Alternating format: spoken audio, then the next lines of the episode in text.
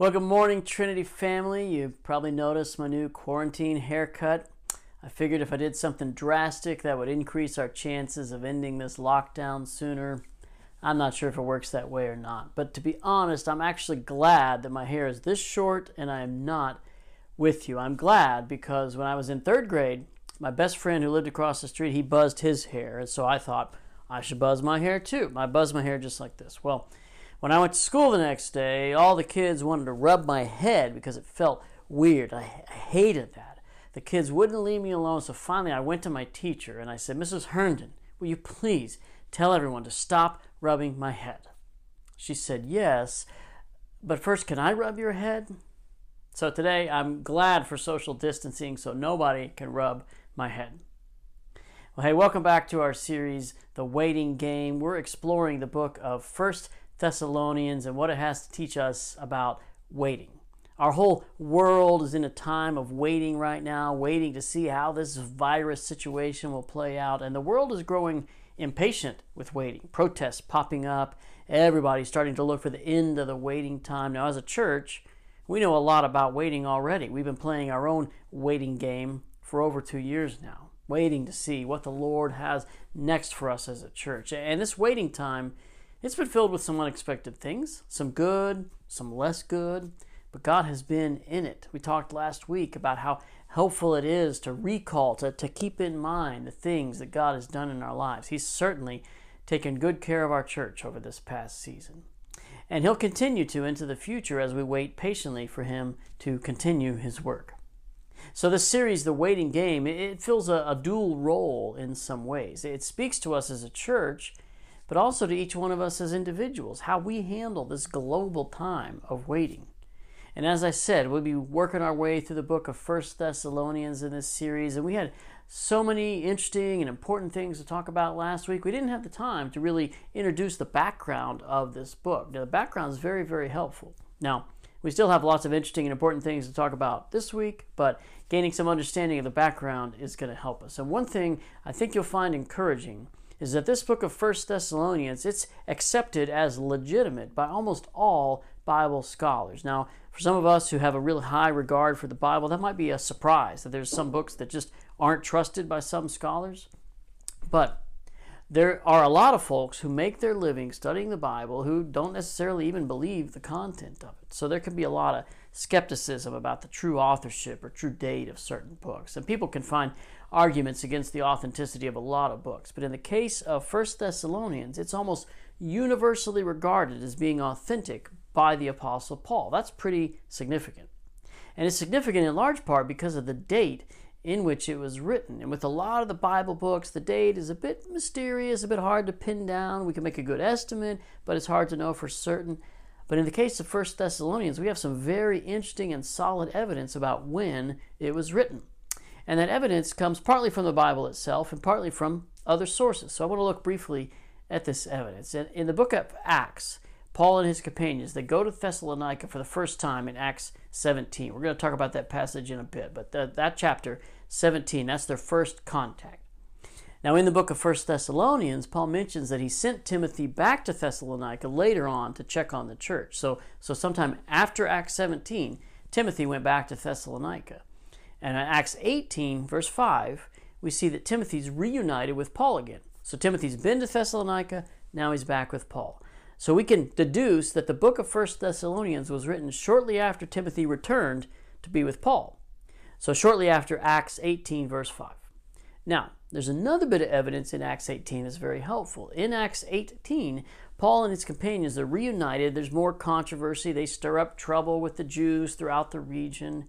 And there's mention of a, a, a, tribunal, a trial, where a person named Gallio oversees this case against Paul. And this little mention of Gallio helps us date not only the letter of 1 Thessalonians, but a lot of the life of Paul, because the same Gallio wrote a letter to the Emperor Claudius seeking some advice. And it turns out Claudius wrote him back. And that response to Gallio has been preserved. Conveniently, that response was dated. The date it was written was recorded. So scholars can use the date of that reply and the details from Acts 18 to determine the date of 1 Thessalonians. And since you all are not as nearly as, as nerdy as I am, I'll cut to the chase and I'll tell you First Thessalonians was written in the year 50 CE or 50 AD if you prefer. It's the second of Paul's letters to be written after Galatians. Now, why do I tell you all that? Other than being a fun history lesson, I tell you that for a couple of reasons. First, I tell you to encourage you that this book is, is genuine, it, it, it's real. There was a real person named Paul, and he really wrote this book to a real group of believers in Thessalonica. And even more than that, it was written in the early years after Jesus died. Paul and others, they understood the truth about Jesus right from the start. That should inspire us that we have the same message, the same beliefs that they did.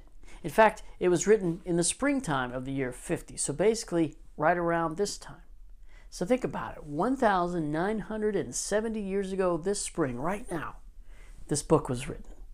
And it has as much influence and importance to us as it did to them, which tells us it's not just a letter written by Paul, but it's a letter inspired by the Holy Spirit and infused with power.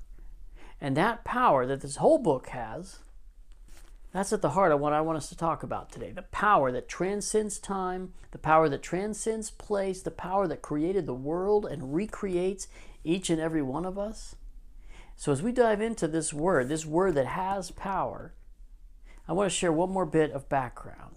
We can read about the founding of the church in Thessalonica in the book of Acts, chapter 17, like I said. Look with me at Acts 17, starting in verse 1. After they passed through Amphipolis and Apollonia, they came to Thessalonica, where there was a Jewish synagogue. As usual, Paul went into the synagogue and on three Sabbath days reasoned with them from the Scriptures, explaining and proving that it was necessary for the Messiah to suffer and rise from the dead. This Jesus I am proclaiming to you is the Messiah. Some of them were persuaded and joined Paul and Silas, including a large number of God fearing Greeks, as well as a number of the leading women. But the Jews became jealous, and they brought together some wicked men from the marketplace, formed a mob, and started a riot in the city. Attacking Jason's house, they searched for them to bring them out to the public assembly. When they did not find them, they dragged Jason and some of the brothers before the city officials, shouting, These men who have turned the world upside down have come here too and Jason has welcomed them. They're all acting contrary to Caesar's decree, saying there's another king, Jesus. The crowd and the city officials who heard these things were upset.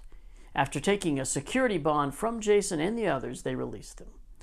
As soon as it was night, the brothers and sisters sent Paul and Silas away to Berea.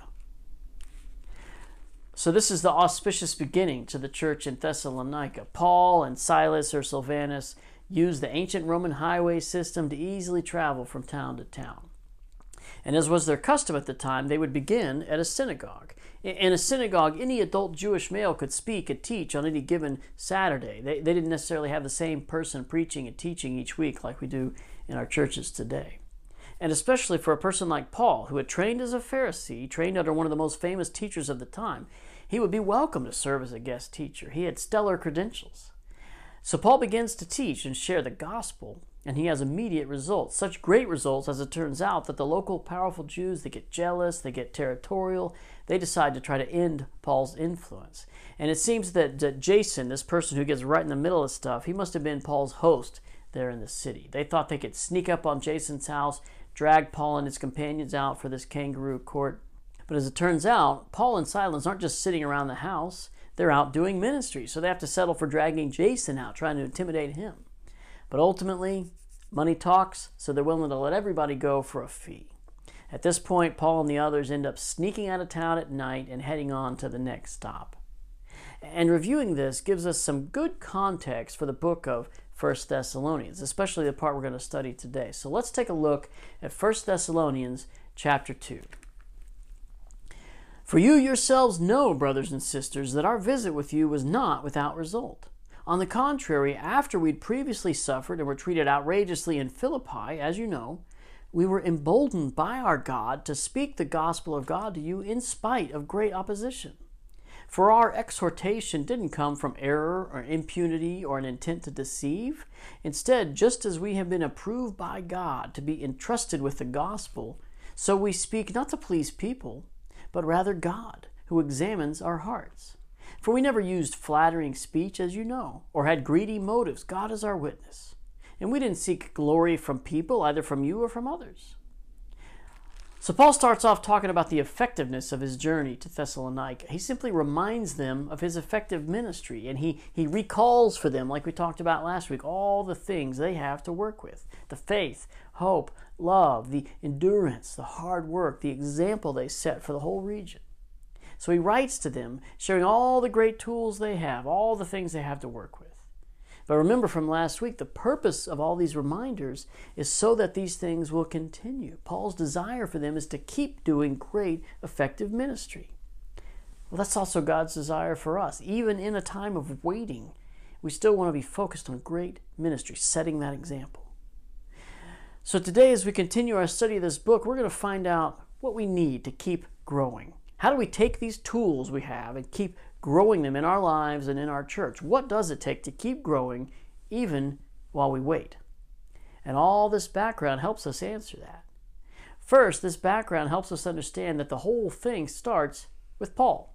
Paul's the one who went into the synagogue, did the initial contact, made the initial converts. So, in some sense, he's the beginning of the gospel there in Thessalonica. And notice in this passage, he's emboldened to speak the gospel to them. He, he goes on to say he speaks to please God. So he's doing effective ministry, speaking the gospel, and people respond. So if we're going to make a chart, a graphic representation of this, it might look like this.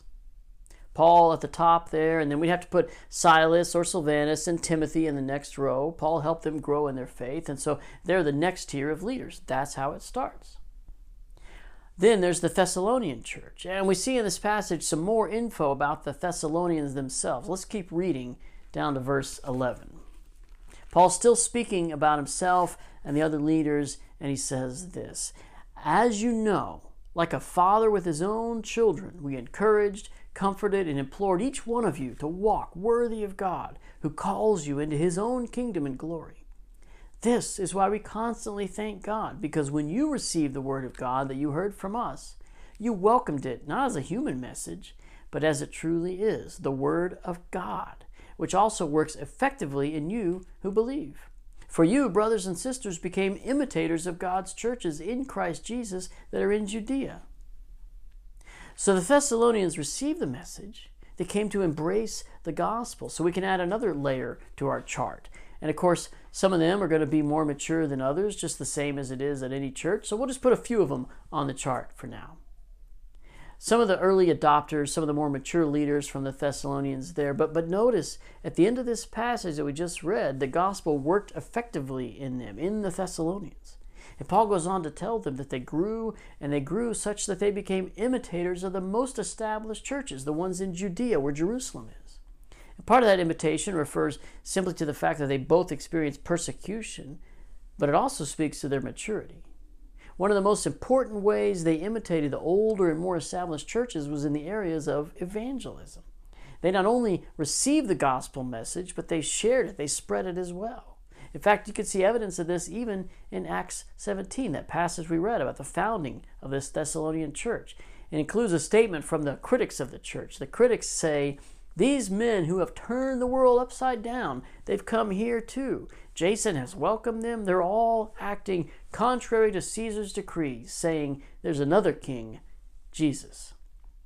So they might not have liked the message that the church was spreading, but they did understand it. They knew that the church was focused on Jesus. Even from this early time period, just after the death and resurrection of Jesus, the church was proclaiming Jesus as king. And even though there's more nuance to the gospel message than that, this brief accusation tells me that this church was focused on evangelism. They didn't just receive the gospel, spend all their time forming isolated groups where they could all be together and grow only themselves. No, they kept going out, kept sharing the gospel message, even though it was very risky for them. They were committed to evangelism. Another place we see this commitment to evangelism is in the chapter 1 of 1 Thessalonians. We looked at this chapter last week, but let's remind ourselves of what Paul says at the end of that chapter. Look at verse 7. As a result, you became an example to all the believers in Macedonia and Achaia. For the word of the Lord rang out from you, not only in Macedonia and Achaia, but in every place that your faith in God has gone out.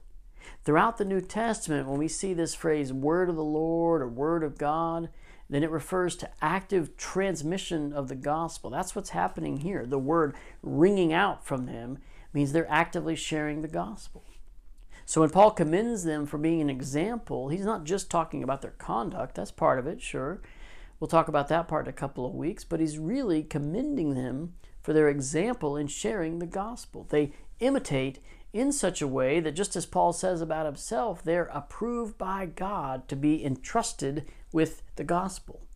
Entrusted not just to hold on to the gospel message, but entrusted to continue to spread it, letting it ring out from them. So, this church, even though they were newly established, they're already setting an example. Now, their chart looks something like this. And their example is in how they handle opposition and even persecution, but it's also an example in sharing the gospel. In fact, if we read between the lines of the book of 1 Thessalonians, it seems the church there in Thessalonica, they wasn't able to, to get word out to Paul. They couldn't get a message out to him as to how they were doing, but they could get the gospel message out. He celebrates them for that. He gets tired of waiting for a word from them. He sends Timothy to go and check on them, and he finds out they've been so busy sharing the gospel, they're setting the example for the whole region. They're an example in how they set their priorities as they play this waiting game. And see, for us, for this church, we also want to have the right priorities as we wait. We want to be using all our tools really well. We want to keep growing as we wait. And as it turns out, we can learn a lot from this chart we've been creating. Let's look at it again. Remember, we got Paul at the top. Now, okay, I can hear some of you saying Jesus should be at the top, which is true. But we're going to start with Paul at the top. And he's invested in the leaders or overseers, Timothy and Silvanus. And then comes the leaders of this Thessalonian church. And then comes the others that they're reaching with the gospel.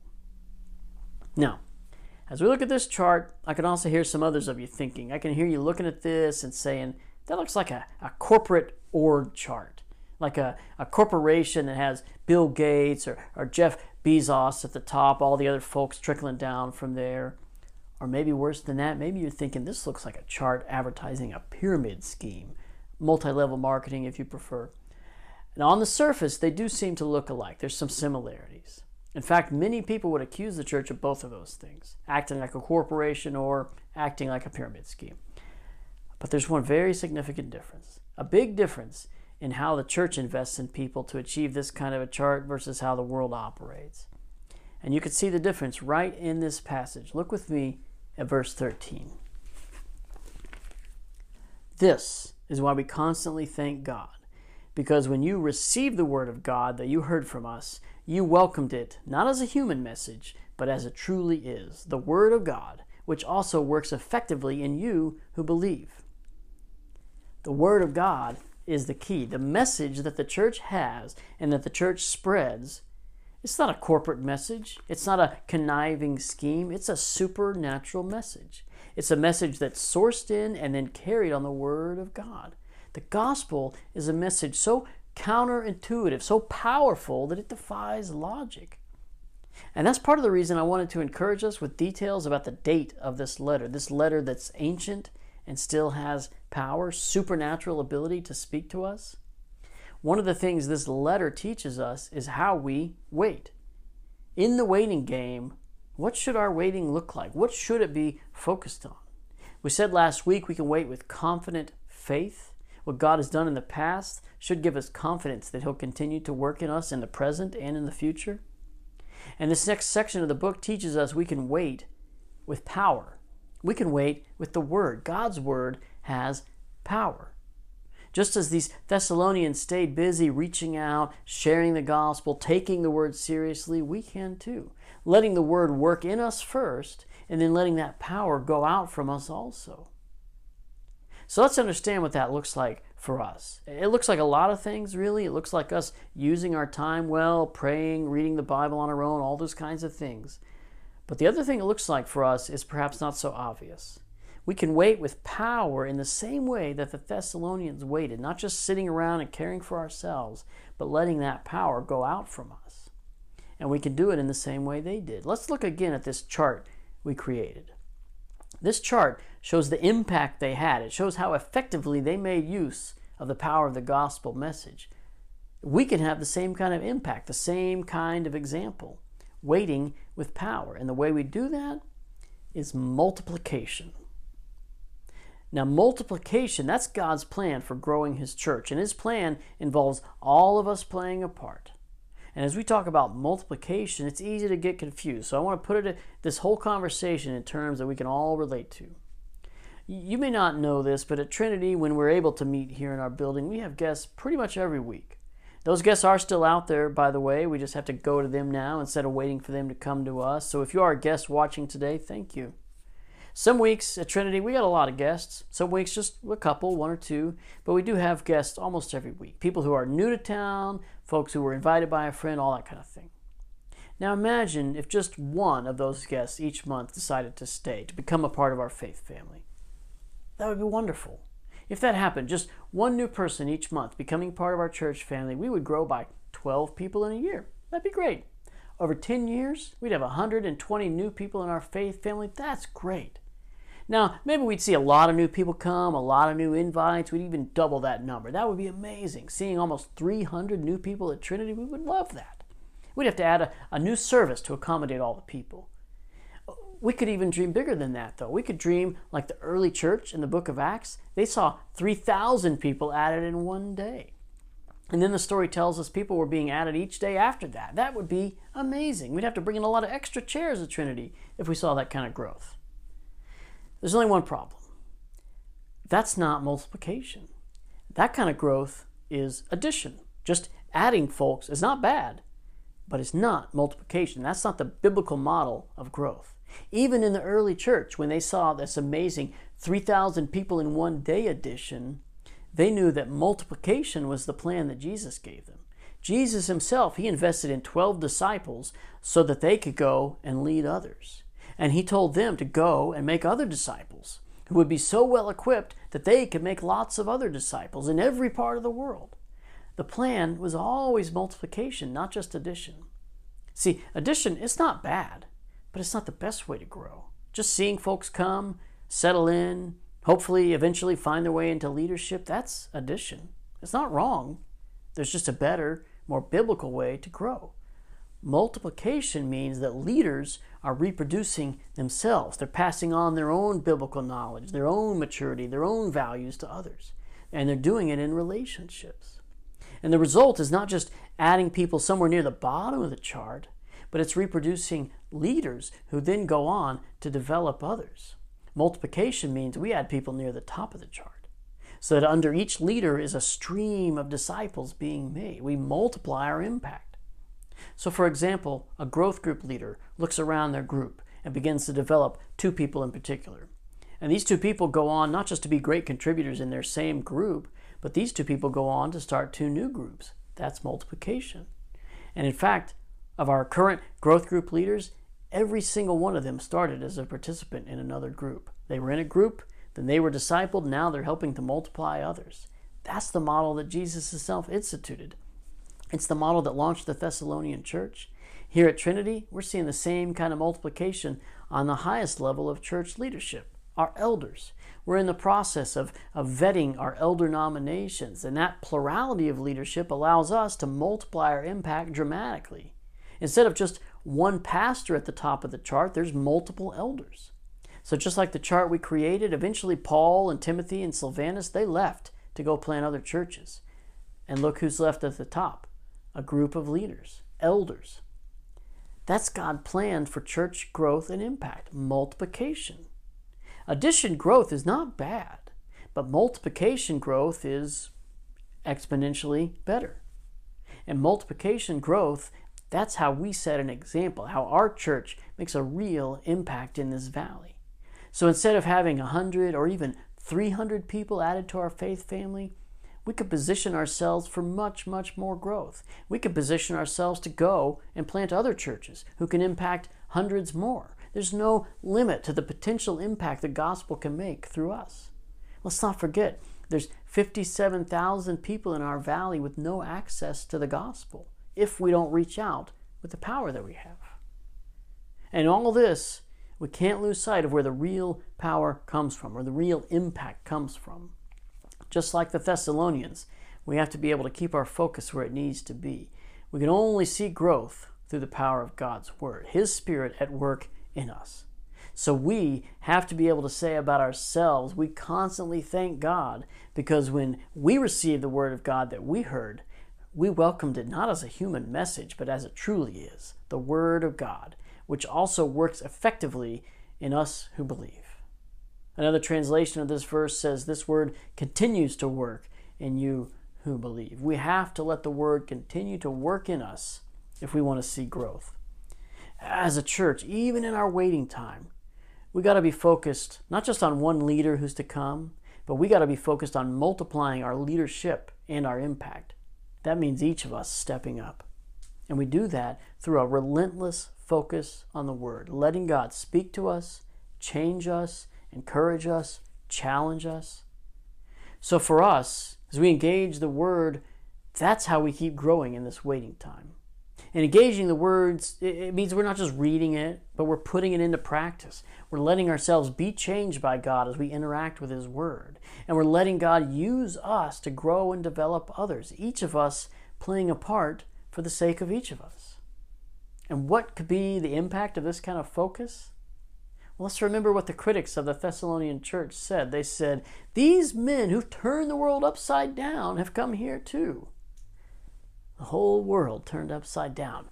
That could be the story of our valley, turned upside down by the power of the gospel.